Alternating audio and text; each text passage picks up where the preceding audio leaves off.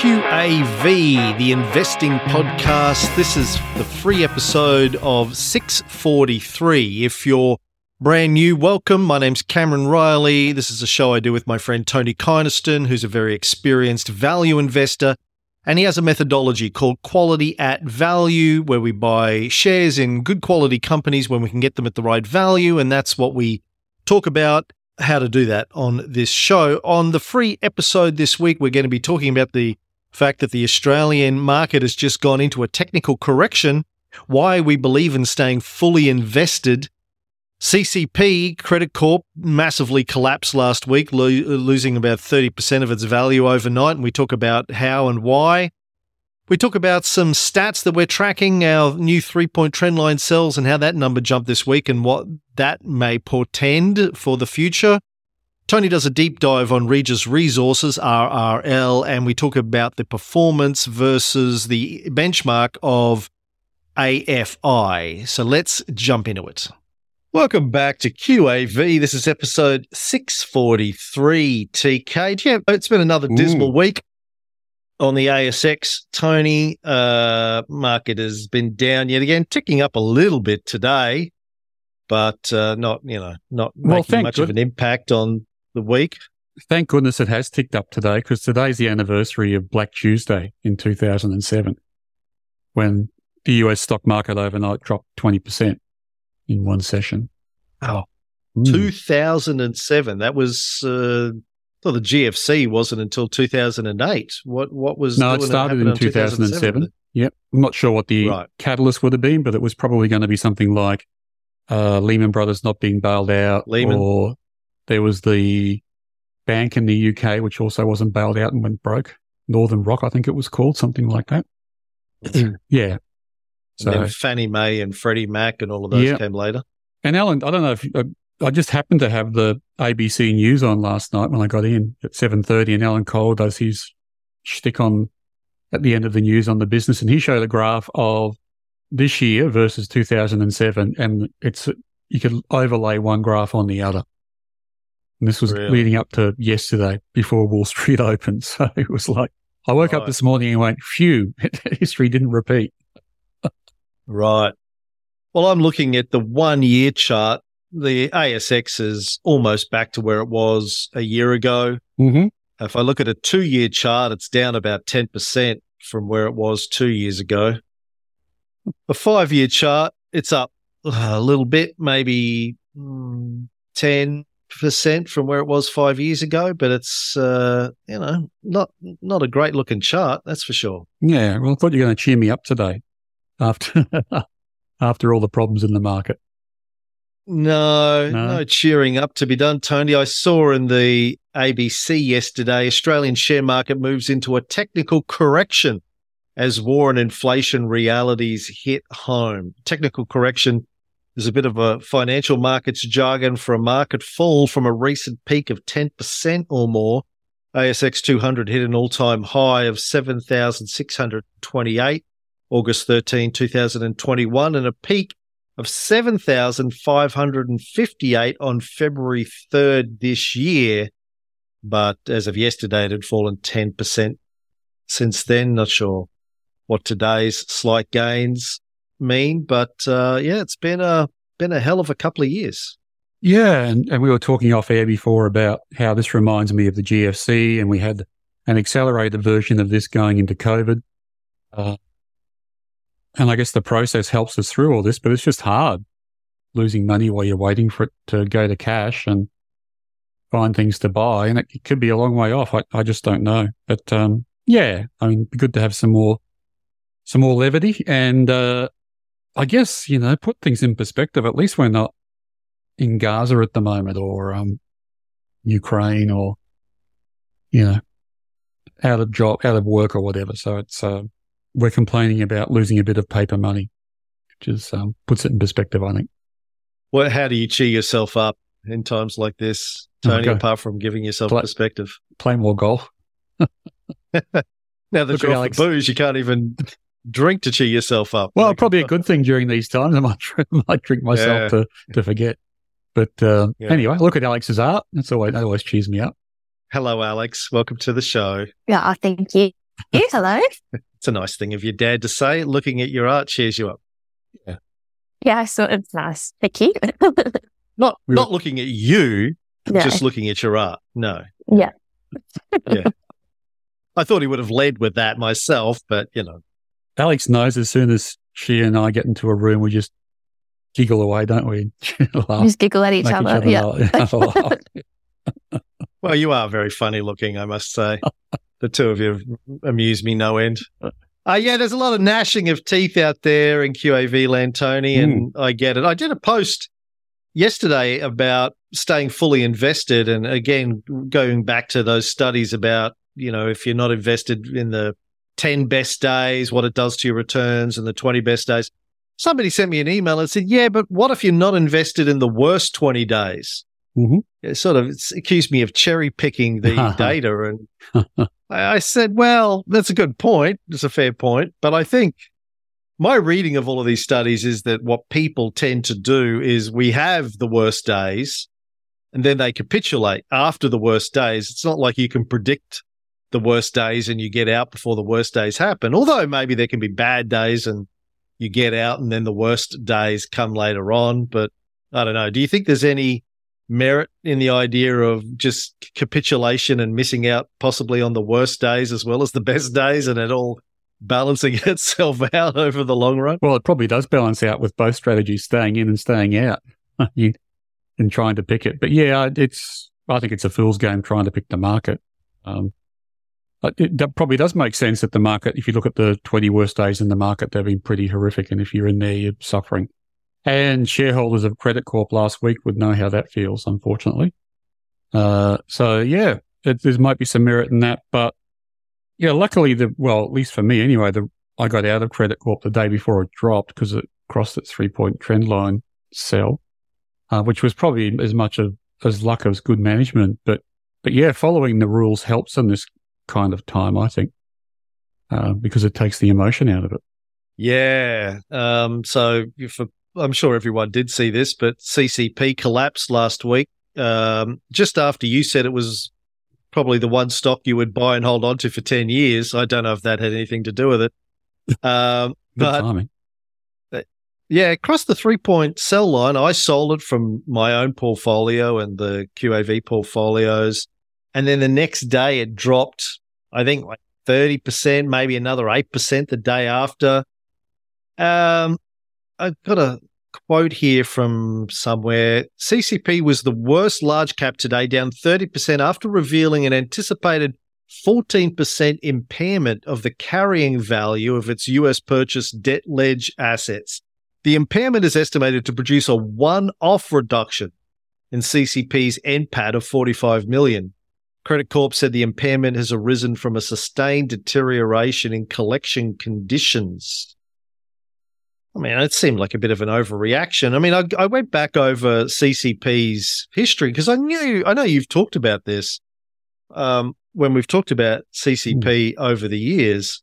I think you've said before that uh, the CEO tends to under um, under promise. Promise. and over deliver. Yeah, and if I look back even over the last five years, they've had a lot of big dips. Lot uh, beginning in April 22, they were trading at 30 bucks. Um, by June 22, they dropped down to 19. So that's a 30% drop again. Then it recovered. Then it declined again, recovered up to 24, then declined down to 17, uh, sort of from August to October. So they've had lots of, uh, you know, I mean, obviously leaving aside March 2020 when it dropped from 37 bucks down to $9.80 um, and then recovered back up to 33. They seem to have a lot of, uh, quite a few big dips and recoveries over the last couple of years. But what do you what do you think about a, a one-off impairment contributing to a nearly 40% decline in a matter of days? Is that an overreaction or is that a reasonable reaction? Well, it depends how you, you know, what point of view you come from. I think it's an overreaction. However, um, I called it a 10 year stock last week and it dropped. Um, my, I'll give, I'll give you my thinking for the 10 year stock. And I'm, I, this isn't in no me, no, this is by no means me trying to justify that position. I'm happy to admit that I was wrong. uh, with my timing on this one. However, I've seen Credit Corp and owned Credit Corp over the last 20 odd years. Um, Thomas Beregi, the guy who runs it, I think is one of the best CEOs I've seen. There's probably only three or four people I'd put in that camp. People like Anthony Lascar- uh, Anthony Scali from Nick Scali, uh, maybe the the I think it's the Wilson brothers who run Reece, uh, or the Wilson family who run Reece. The uh, person who runs ARB, who I, the names escapes me for the moment. But anyway, there's not many top tier CEOs that I would look at and say they're a good CEO. And my criteria is that they've been there for a long time through thick and thin. So they've grown up and down with the industry uh, rather than just sort of parachuting in for their four or five year stint from a different CEO position and then leaving with a golden handshake. Um, and they've, they've been, I guess like I'll call it transparent and honest with their shareholders. They, they tend to overpromise and underdeliver. They tend to quickly tell you if there's a problem. They tend to take that kind of punishment on the share price on the chin, but they write it out. Uh, and if I look at, I guess my perspective on CCP and its share price is if you look going back to the GFC, before the GFC, it was trading around $12 a share. It dropped down to as low as 42 cents in the bottom of the GFC. So if you had bought it then, um, it got up as high as $35 before COVID hit. So that's a, you know, nearly a hundred times increase in the share price in that uh, in that period. And it did decline though during COVID back to thirteen dollars, um, which it recovered from somewhat, and now it's back around those levels now. So it's it's definitely a volatile stock. And I think what tends to happen with CCP is people say it's not a good stock to own during a recession or a downturn in the economy, and that's certainly what they've um, flagged happened in the US. So and this is actually an alarm bell. I think it's possibly a, a, red flag on the US economy. But what they said was that people are walking away from their debt repayment plans in the US. So, um, the way this business works is they buy debt ledgers from companies like banks or credit card providers.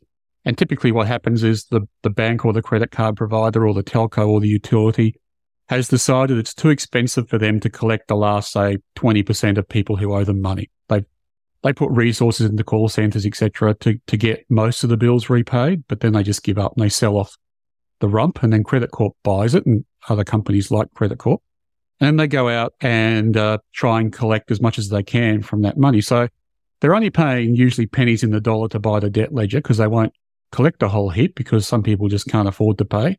Some people they'll have trouble even tracking down. Um, but the way Credit Corp works, and which I've always um, had a lot of admiration for, is they they talk to the customers and they work out a plan, and then they um, you know they try and support the customer in achieving that plan and giving them some slack when they can, um, and then even to the point where over time they have a good credit history or picture of this customer, and then they can actually lend that customer money, which is a growing stream of their business. So you know, that's, that's far removed from the sort of mental picture I had of a debt collector when I was, you know, starting out before I bought shares in CCP 20 odd years ago, where I, you know, I thought people were going around with baseball bats and forcing people to, to make their repayments or you know, under threat of physical pain or sending the sheriff around to repossess assets or whatever. And that's not what CCP does. So they've been quite, um, quite good and quite fair in this space. But what happens when people say, look, I just can't abide by my debt repayment plan as they have in the US and they're walking away. I guess the impact on the person is in the US in particular is their credit score goes down, but it was already down because they fell into, fell into arrears with their credit card statement or whoever they owed money to, a bank or um, a utility. Uh, but it gets worse if, if Credit Corp then lists them as being a write off. So it does have an impact for people over there, but it's at the stage now where the, impact on their credit score is is not worth trying to repay Credit Corp on the repayment plan. So I'm going to draw the analogy that that's a bit like when people were just re- handing back their their house keys to the bank during you know, pre GFC when they were just going, look, I'm underwater on my mortgage. It's not worth me trying to even ride this through. Here, have the keys back. So I think it's a real canary in the coal mine for the US uh, economy, which is like which is one risk, I suppose. And Credit Corp, you know, will therefore have difficulty collecting money if things do go into a recession in the US. And I think that's what's probably driving the, the share price decline at the moment. However, they will come through it and they will. Um, what tends to happen is it either the banks will stop selling off their distressed lists until the economy rights themselves and they can get some money for them, or Credit Corp can buy them for a really, really cheap price and then almost sit on them for a couple of years and then collect outsized margins when um, the economy turns up again eventually and they can collect money from people. Um, but it's just that intervening period when we're going into decline until we come out of the decline that people don't want to own Credit Corp. Um, so my my sort of feeling is that it's one to watch. When it does turn up again, it'll probably have outsized returns.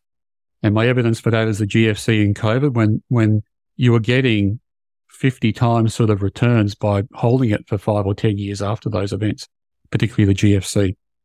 In terms of the one-off payment to your question, Cam, the one-off impairment, sorry, it's a, it's a non-cash item. And basically what it means is that they paid all this money for debt ledgers in the US and they're now saying that, uh, they're, they're worth less because going into the market for new ones, they're paying less.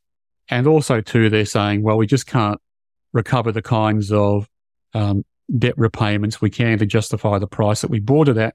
And so they're writing it down on their balance sheet as an asset. And the only way to do that is to take a paper hit to your P&L because of the double bookkeeping.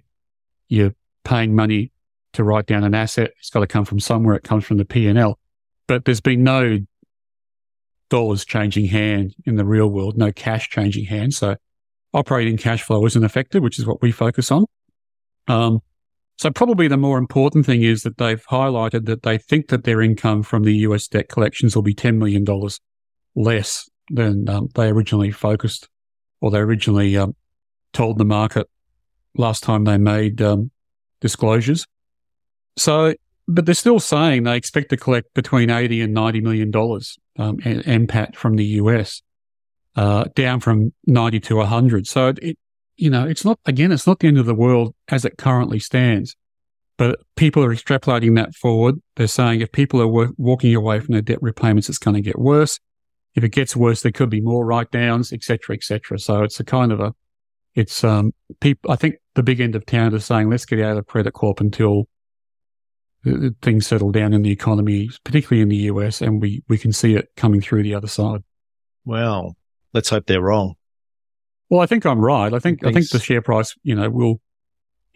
Well, if the US economy doesn't go bust, and it's looking like it may, um, then, uh, well, I mean, it's always a two-edged sword, right? I mean, that's that's the second point I wanted to raise during this discussion is that um, we're really in an era of of the economy being driven by central banks, and if if the U.S. economy does deteriorate quickly, uh, then the central banks will cut interest rates, and that may be a good thing for the stock market. Won't be necessarily a good thing for credit corp, but it you know, will be a good thing for the stock market. So it's really hard to predict the secondary effects of what's going on in the economy at the moment.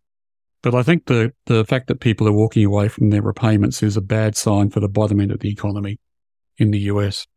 And I guess the third point I wanted to mm. make when I was doing my analysis of all this was Credit Corp had been in decline for a couple of months prior to their announcement. So that to me says either someone was very savvy as an investment analyst and worked out that customers in the US were walking away from their repayment plans, or there's been a leak somewhere. Um, so I think there might be, you know, I, I tend to think ASIC is bloody awful at, at monitoring disclosure. And I think Credit Corp is very good at coming forward as quickly as they can, but clearly someone used something in the months preceding up to this um, decline. And either the smart money did well or uh, there was a leak. And, you know, you'd have to think that at the management meeting a month before um, the disclosure, they were seeing the trend starting to appear. Not saying that, uh, you know, they should have disclosed then or that anyone did anything bad. And I haven't seen any selling by directors or anything like that. But, you know, potentially someone, um, in, in the company told a mate who told a mate and started uh, selling their shares. But, um, yeah, it's that, that in itself was a bit of a flag as well that something bad was coming. Yeah. Um, I mean, I know it's been declining for the last six months. I'm just overlaying its chart with the STW chart. Um, yeah, it certainly has declined a lot more than the STW over that period of time, which has declined. Like CCPs have been declining since January 22 and it was trading at, uh, what's that there? 30, 33 bucks. Yeah. And have a look at the last couple of months. I think it started to really turn down before the big drop last week. Yeah, yeah, it was uh, trading at about twenty bucks back in July twenty three. Now it's dropped down to twelve bucks, as you said. It's like halved since then. Mm. But uh, yeah, I mean, it started to decline. You know, February twenty two when Ukraine war broke out. So right. when the markets started to tumble around, so it seems to have been tied with that and hasn't recovered since. Well, speaking of market indicators, you know, for the last five or six weeks, each week when we put out the buy list, um, I've been doing this chart tracking the number of new buys, well, the number of buys on our buy list versus the number of new three point trendline sells versus the number of Josephines that are on our buy list and it's been tracking along fairly steady until this week when the number of three point trendline sells really spiked from the previous week. There was about uh, 29 or 30 of them on the 16th of October, jumped up to over 60 this week. Three point trendline sells. So uh, the buys declined a little bit, but it's relatively steady. It's they've been sitting between sort of 70 and 80 buys over the last six weeks. Um, the Josephines have been relatively steady between 30 and 40 Josephines, but the three point trendline sells really spiked. I don't know what I read into that, if anything. Well, I mean, I think we're just painting a picture now. The ASX is down. Um, companies like Credit Corp have signaling hard times in the US. Um, the share price graph this year looks like it did in 2007. I mean, I would think the odds of a US recession in particular are increasing every day. And I guess that was, um, you know, I know there's some questions about this later, but that's the point I wanted to raise today too. If this is really bothering people, um, you know, if you've got debt, certainly think about putting money into an offset account or buying down debt.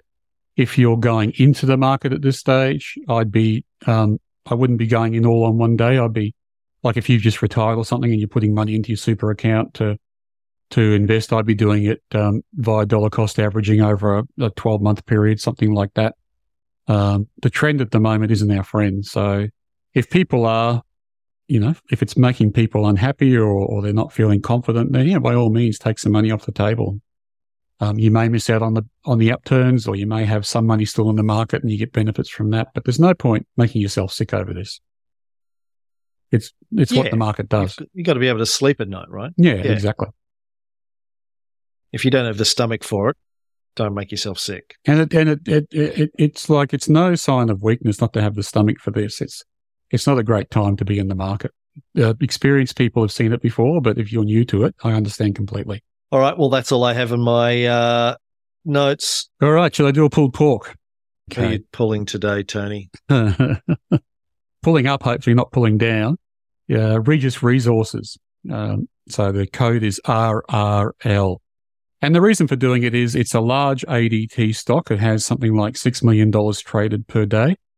So very large stock. It's just come back on the buy list today. It just snuck up above its um, three point trend line as of this morning, I haven't checked the market today for it, but uh, was on the way up yesterday and today. Uh, and it makes sense because uh, I've seen this happen before to my investments in these kind of times. The gold price rises as people again try and get out of share markets and find an asset to park their money in. Um, and it's often, it, historically, it's been gold. Some people argue it's crypto at the moment, but I don't buy that. It's gold, um, or it could be bonds, or it could be um, real estate or whatever, or cash.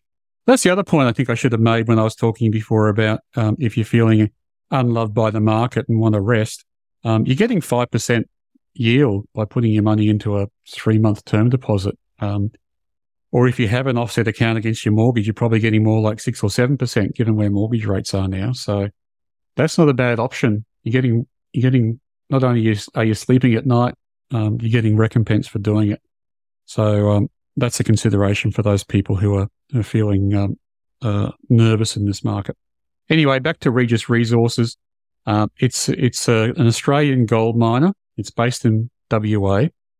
Uh, it has three main projects, uh, uh, and and each project I call them projects rather than mines because they tend to be a cluster of mines. So they've started off with one mine, and then they've done lots of exploration and drilling in the area and, and set up um, smaller satellite mines, I guess we'll call them, in, in the area.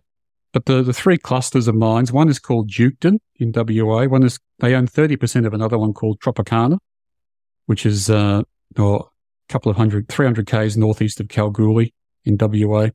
And then they're developing a, a mining area in New South Wales called McPhillian and, uh, oh, sorry, McPhillamy. And uh, that's still in development and they're waiting for approvals for that. But if that comes online in the next year or two, that'll be a material increase in the amount of gold they can sell. Uh, they're back on the buy list this week, so that's one reason for doing a pulled pork on them. Um, I guess the companies who are selling gold at the moment are doing really well, and there's a number of gold companies on the buy list and a number of gold companies in my portfolio as well at the moment. Um, again, not by design, just just how the buy list works. Uh, and I guess it makes sense because um, Regis Resources called out that they have been making about six hundred dollars an ounce margin on their, their gold sales. Um, so the Australian gold price is up around 24, $2,400 an ounce. And their, um, their all in sustainable cost for this company is around about $1,800 an ounce. So, you know, you're making a good margin even for, um, uh, mines that, that may still be a high cost operation. And this isn't necessarily a low cost producer at $1,800 all in sustainable cost, but, um, with the gold price at a high level, they, they're doing well. They haven't done well in the last year or two. And, and the reason for that is they got caught out by the rise in the gold price uh, and they hedged their delivery. And this happens from time to time with all kinds of resource producers. They, they feel a bit nervous about the gold price in this case or any other commodity that, they're having to, having to sell into the future. And they, they, um, contract to make delivery at a certain price. And so in this case, it was just under $1,600 an ounce they were making delivery at, um, which is called hedging. And the hedging is almost finished. I think it's about all their contracts are about 70% delivered at the moment, and they've got a little bit to go next year, and then they'll be fully unhedged. So they'll get from next year onwards, they'll get the full value of that margin spread between the gold price and what their costs are. But it did mean that this year, in the latest results in June, they made a loss of some 24 million odd dollars uh, because of the hedging. Um, so I think that's the upside with this this company. I think that's why the share price is ticking up at the moment. A, the gold price is going up with all the uncertainty in the world, and B, the hedge book is almost delivered for this for this gold miner, so they'll start making full tote odds on their margins going forward. And I guess C, uh, if McPhillamys gets um, gets a nod, I can't see a reason why it wouldn't uh, in the next couple of years, they'll probably get another sort of 25 to 30% boost in their sales. So it's all kind of the, the tailwinds are starting to, to form behind this company. Uh, going through the numbers, I'm doing this on a share price of $1.64. It's less than consensus target. Uh, the company suspended dividends when it made a loss, um, and they are saying they, they're not going to pay a dividend in this half. They, they, will think about bringing them back next year, but they're also balancing that up with the costs of bringing Mc, onto uh, into production online and I guess as quick as possible. So they may not pay dividends next year. Um, the prop cap for this company is currently sitting at 2.7 times. So I'm really focusing on the cash flow for this one. It made a loss last year, so you can't really look at the PE or um, IV1 or IV2, which all use earnings per share, which is negative, um, to get a valuation handle on things. So we're not going to score any of those, uh, IV1, IV2 or PE. Um, we're going to focus on prop cap. Uh, net equity per share we'll also focus on. So net, net equity per share for this company is $2.04, which is above the share price of $1.64. So we can buy this at less than its, its equity position, which is a great thing to do, and obviously less than book plus 30. So, um, don't be surprised if the company before it pays dividends weighs up a buyback as well. I think that would be on the agenda when they're, they're trading below its uh, net assets. Uh, we don't see any forecast earnings per share in Stock Doctor, and I found that quite strange because I looked it up in Stock Doctor, and there are some eleven analysts covering this um, this company. I I didn't have a chance to go to all those individual stockbrokers and look up reports on the company, and I may not even be able to if I'm not a client of them all anyway. Um, but it seems surprising there's so many brokers covering this company and no one's providing an earnings per share forecast. So, I mean, hopefully we're getting in early to beat them, but I, I think that might be a bit of an, an error in, in Stock Doctor's process. And I know they have some policy around that. I think they need three brokers to provide an earnings per share forecast before they start publishing one. So it could be that. I'm not sure. Um, but we're not scoring it. It's not scoring it for that, but that may hold back the score is, I guess, what I'm highlighting. Directors hold about 1.5%, so we're not scoring it um, for an owner founder. Uh, we're giving it a zero in PE because um, it's negative at the moment. It has just become a new three point uh, upturn, so we're giving it a one for that. It hasn't had consistently increasing equity, not surprising if it made a loss last year because of its hedging. Uh, so all in all, not a great quality score, nine out of 15 or 60%, but because of that cheap uh, prop cap, the price to operating cash flow ratio, uh, it's getting a QAV score of 0.22. So it's um it's a large ADT stock of some $6 million and it's back on the buy list now with a QAV score of 0.22, largely based on valuation. I, I think this is one to, to trade, as probably all gold stocks are in the long term, but um, the risks for this company are they're, they're, as of next year, they'll be 100% exposed to the gold price, which is happy days when the gold price is up like this. Um, but if they're if their costs stay at around $1,800 Australian um, to produce the gold, uh, then the share price can re- can retrace back to that kind of level pretty quickly and squeeze their margins. Um, they did highlight that $1,800 they thought was a high cost this year. So uh, it's always it's always difficult to predict the secondary effects of going forward with this because if the gold price starts reducing, they'll probably start reducing their costs in line. So they'll do whatever they can to maintain margin. But that's certainly a risk as the gold price retreating. I've said in my notes here, there's a risk that if peace breaks out, this company will will uh, t- turn down. Um, I'm not sure what the likelihood of that is, though. Uh, the other positive is McPhillamy's approval is somewhere in the next 12 months, and they can get that up up and running quickly after that, hopefully. Um, uh, I, I, did also highlight during my analysis, and I did this based on the US gold price because it was in Stock Doctor rather than the Australian one. And people can look this up if they, they've got Stock Doctor memberships. But um, the US gold price, at least from sort of 2018 over the last five years, has gone from $1,200 US an ounce up to 2000 just under $2,000 US an ounce. So, you know, that's, that's not quite double, but it's been a big increase over the last five years. Um, so the trend is certainly suggesting the gold price will keep increasing. And perhaps that's been driven by increasing interest rates or just uncertainty in the world, but it's, it's certainly an upward trend for a long time now. So anyway, they're the risks and the, and the positives. And I think it's one to trade based on the gold price trend. They added a couple of parcels of it yesterday. Yeah, not surprised. Portfolios just came on. Yeah, well, it was also one of the only things you could buy yeah. this week. You know, Again, not surprising. We can buy gold stocks at this stage of the cycle. Yeah. Yeah. Yeah. I think I've bought three in the last week. You know, yeah. They've been some of the only things on there. That and GEM, GEM, um, G8 education, I think. Okay. It's a small cap stock, though, I think. Um, all right. Thank you for that, Regis. Well, we, we do the questions? Yeah, sure. I'm good to do. Good to go. Then we can talk about Mr. In Between. Yeah. Um, all right. Alex, what have you got for us today from the listeners? I've got a question from Sam. Could TK comment on the performance of the AFI this calendar year? It has been a significant and material departure of their correlation to the XAOAI, which I had to look up, is the ASX All Ords Accumulation Index. Cheers, Sam.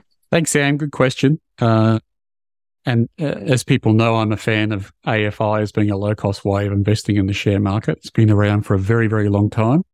Has a very low management expense expense ratio, um, around the sort of number that ETFs do, or even lower than ETFs. Like it's like about 0.15%, something like that, might be 0.2%, very low. Um, I can give you the the sort of short answer as to what I think is happening.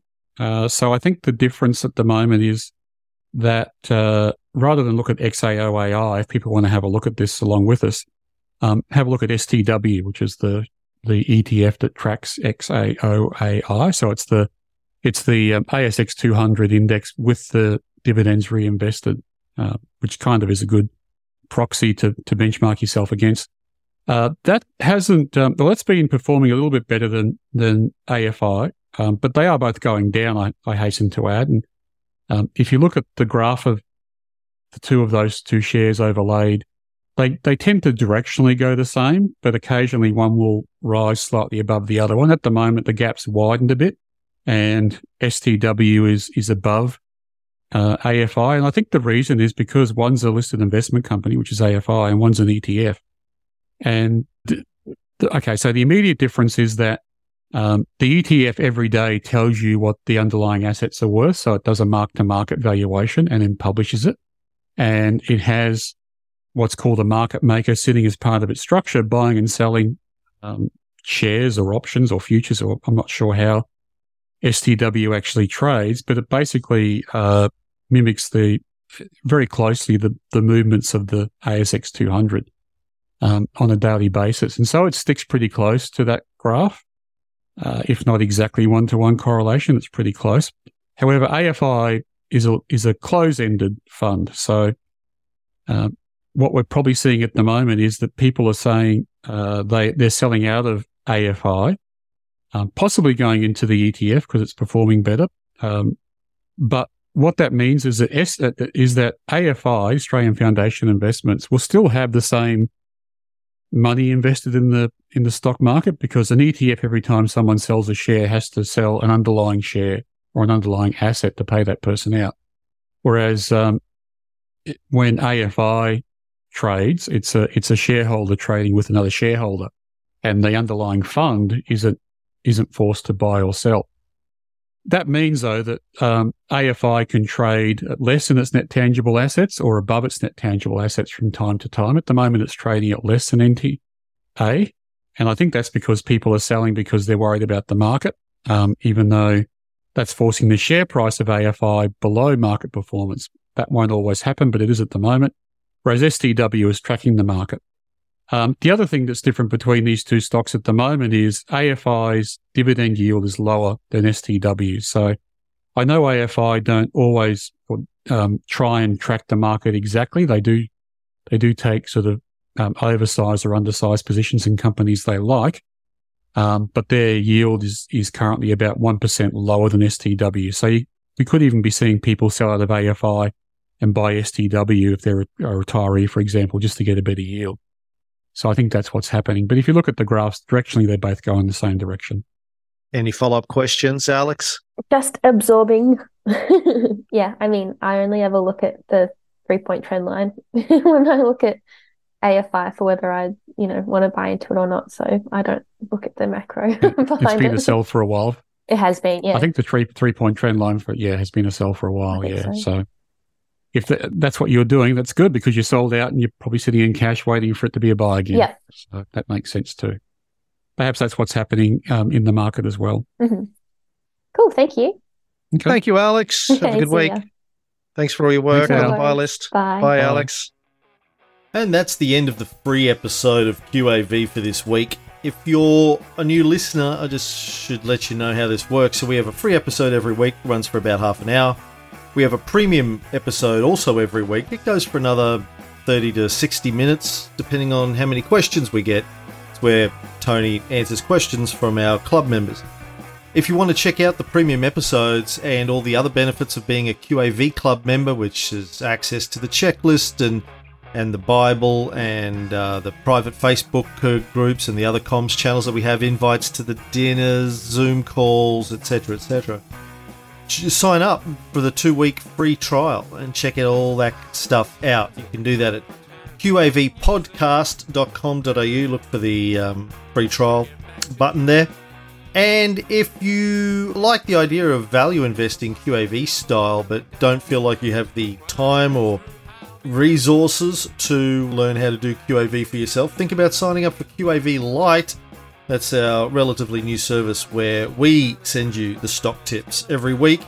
And then we also monitor those stocks in a portfolio, and if they become a sell, we email our QAV Light members and tell them that it's time to sell that stock and what to replace it with. Check that out too. It's sort of a low effort way of doing QAV. Still better if you know how to do it yourself, I think, because Tony could get hit by a bus and then where are you? But while he's not, we can do this. So check that out, qavpodcast.com.au slash light, L-I-G-H-T. If you don't want to sign up to any of those, just keep listening to the free episode. And if you have any questions, shoot me an email. You'll find that on our website too. All right, have a great week and good luck with your investing. QAV podcast is a production of Spacecraft Publishing Proprietary Limited, authorised representative of AFSL 520442, AFS representative number 0012922718. Please don't make any investment decisions based solely on listening to this podcast. This is presented as general advice only, not personal financial advice. We don't know your personal financial circumstances. Please see a financial planner before making any investing decisions.